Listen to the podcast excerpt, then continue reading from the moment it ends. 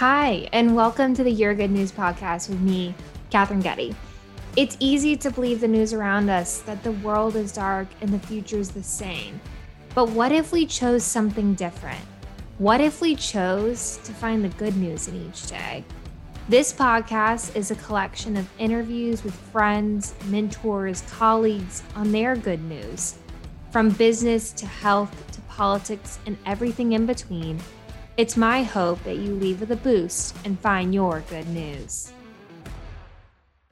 Welcome back to another episode of the Your Good News podcast. To say I am honored to have had on my next guest is probably an understatement.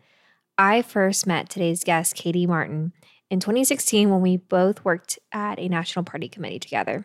Katie served in a senior leadership role and was the epitome of a leader. She sought to build bridges in a rather contentious time, and I am grateful to have learned from her.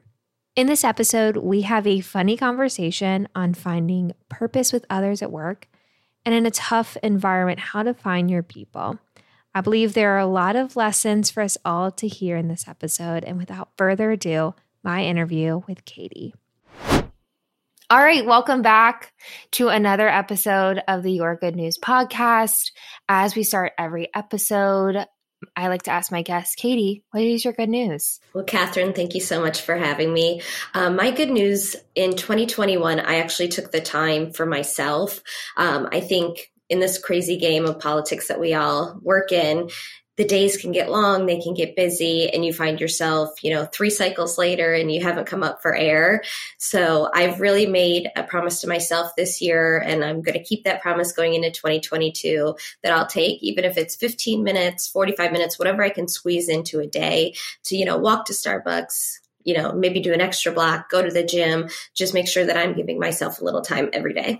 Which I think is like, like you said, maybe in politics or not, like taking time for ourselves is the hardest thing to do. Like I am the worst at it.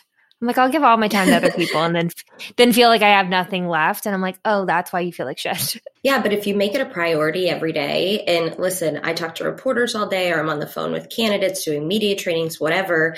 Sometimes I find myself it's 7:30 at night and I don't have anything left to say. and so just making sure that I give myself a little recharge time um, has been really important and has actually been beneficial to my work. Yeah, I think if you're fill- if you're pouring from a full cup, it's a better work product than like there's nothing in the cup, there's nothing going to come out that's good.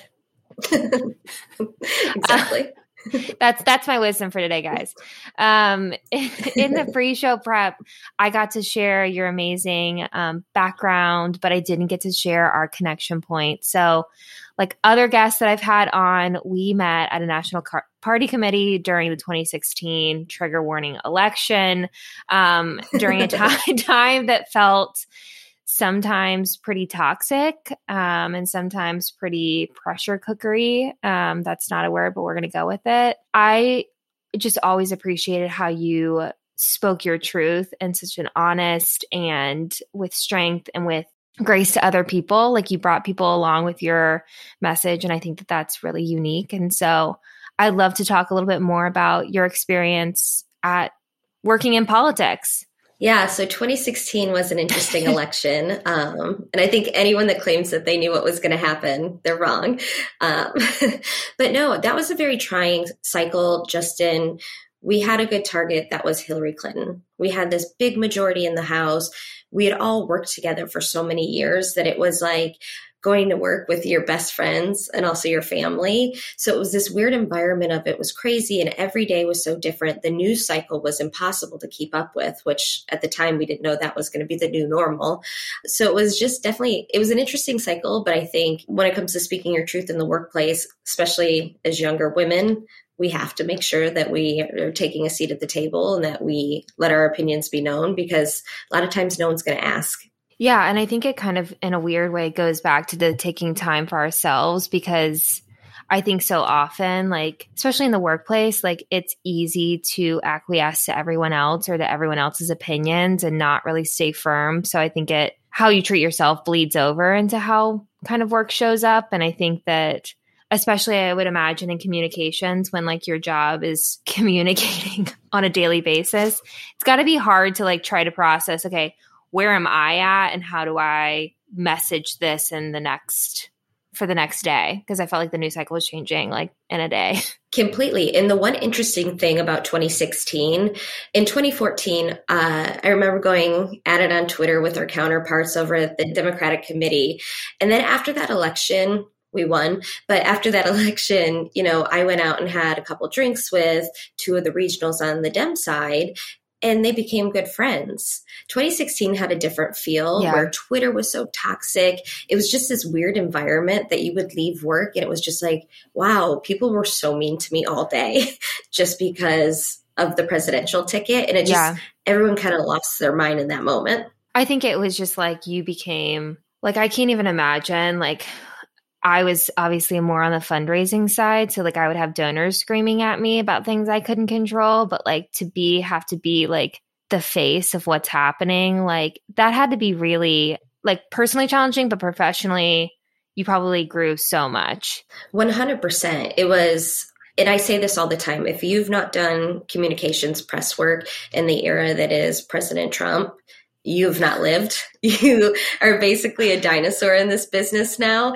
just because the way that Twitter was working, the way we're interacting with each other, just from campaign to campaign or even reporters, it was such an interesting change in dynamic that it was such a learning experience and such a process of growth for me that while it was crazy and hectic in the time, I definitely think it made on the comms front. I know you guys were killing yourselves in finance that cycle. It just made us all tougher and better. Oh, a hundred percent. And I think we've, I mean, the 2016 election, just even talking about it, I'm like, oh shit, that was.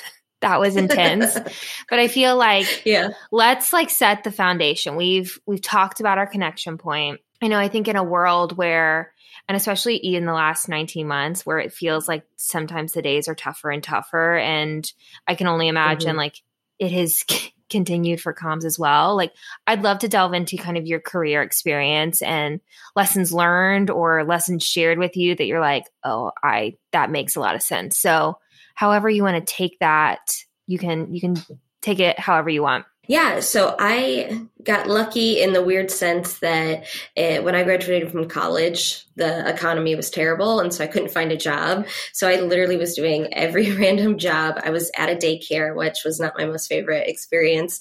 Love the oh, kids, oh, but it was screaming kids all day. Is for the children. So sh- for the children. Yes. Shout outs to moms. um, but yeah, it was this, uh, I couldn't find any work, so I decided to volunteer for this campaign. Um, it was a local sheriff in Oakland County, Sheriff Mike Bouchard, who's the best. Uh, but he ended up the next cycle running for governor, got a job as press secretary on his campaign. But the one biggest lesson I learned that has carried me through my entire career there was a TV vendor, Dan Allen, who was doing our race, and he took so much time to teach me how to do the job and to make sure that I was not only prepared, but that I knew what the job was supposed to be and I could get it done right. And I was super young. I'm sure I made him want to scream most days, but I did appreciate so much that he, with, you know, I can't even imagine how much, you know, he had other things to do at the time, but the fact that he would spend that much time with me to make sure that I was learning and I knew how to do the job, it's something that I've always tried to do in my career with younger operatives because it really makes the next group better Dan made me better. And I just think like that's something that we can't forget as our schedules get busy. Like we always have to make sure to like think about the others that are around us and what we can add to that. I think that that's, I mean, and I, am a recipient of, I feel like your tutelage on like just being, just being in the workplace and standing, like standing up for myself or standing up for others. Like, you know, I think it's oftentimes we going back to like time and time for ourselves like we think oh we can't fit that in but like how rewarding it is to like help the next person because they feel like they're able to kind of pass it on. And there's so much good in being able to like help other people. And even when we're busy we should take that time Exactly. And that was actually one thing I loved when I worked with you at the committee. You know, I would come down to the finance wing just because you guys were always so positive and you were having fun and just like being over there to say, hi, girls, just for, you know, 30 seconds. It like brightened my day. We were probably like talking like little things. We were probably talking about Kim Kardashian or something between like being yelled at by a donor or a member of Congress. like, it was like, hey, are you getting yelled we'll at all, today? Here's a little Kim K. brighten up the day. right. That was like Pete Kim K and uh, Kanye. Rest in peace for that relationship. Yeah. That was, was sad. Pour one out. Um, you know, besides having mentors along the way, are there experiences that you feel like really helped kind of guide you, like knowing that press was where you wanted to be, or was it candidates along the way or what what what kind of helped you know in a time where it's we've I've said it before it's tough and I can imagine it's really tough to be in comms like what kind of kept you moving along yeah I think it's one of those this is probably going to tell more about my personality than I probably wanted to give away but it is tough. You know, candidates will scream at you. Reporters are going to scream at you if you forgot to get back to them, to them, or God forbid, you know you gave someone else an exclusive and they you know are upset about it uh, the news is tough to watch all day mm. it's just full on negative i love to win so much mm. that like waking up every single day i'm just like I cannot wait till election day. I cannot wait to beat somebody and be better than someone. and it's like that drives me. So maybe that makes me sound like a crazy person, but no, I feel like in politics, there is all the people I've met. And I think I feel like everyone's got it in them a little bit is like there's that that desire to like put their person forward or put that message forward because they think it's better than someone else and they just want to prove it to someone else. I mean, I think that that maybe that says more about our society than we really want to talk about because I feel like sometimes I'm like, can't we just be nicer to each other? Like just like a little bit. I don't know. Totally. Yeah but i think that goes to the balance of the 2014 election, we would fight constantly, me and my counterparts. But then, end of the day, we were able to go to Cap Lounge and have a beer and yuck it up, and everything was fine. So I'm hoping we can get back to that. I think it's a pendulum too. And I think it's like maybe in politics or not, like there's pendulum swings in society. And like right now, we're just, I think everyone's just on edge, and the pandemic has not helped people be less on edge. They're just, real tuned up. Yeah. Another just kind of topic I'd love to to go down is you've you've referenced a couple times that you've built relationships with people on the other side of the aisle. How do you seek to like build that kind of is it because you both know you're going through kind of similar things or how have you built those relationships and kept them going when times you're like I want to pull my hair out because of you? Yeah, it's weird because it's almost like we're doing our jobs. We believe what we believe yeah. and we believe passionately in what we believe. But end of the day, it's our jobs. And I don't take it personally when, you know, a friend from across the aisle is really giving me the business because of something I've said or something I support. And it's the same of I hope to not do that to them or hope they don't take it personally either. Like we all have moments. Um, but yeah. it's just like everyone's a human being. Like be normal. I guess we forget to do that in this town. Just be normal. I think everyone in the US has forgotten how to be normal. I'm from Florida. I know they forgot how to be normal. Mm-hmm. Sorry, Floridians. You know, we do it to ourselves. We really do do it to ourselves. Just self inflicted wounds of Florida man. I'm really punchy today. I'm really just letting it rip. So we've talked about finding, you know, finding people and building relationships. I think one of the most important things I found as I've gotten older and and especially in DC, but I think everywhere is finding your people and finding those people that mm-hmm. will sit with you in the hard and cheer with you in the good. How have you kind of found those people and what has it taught you about yourself and how you show up for others?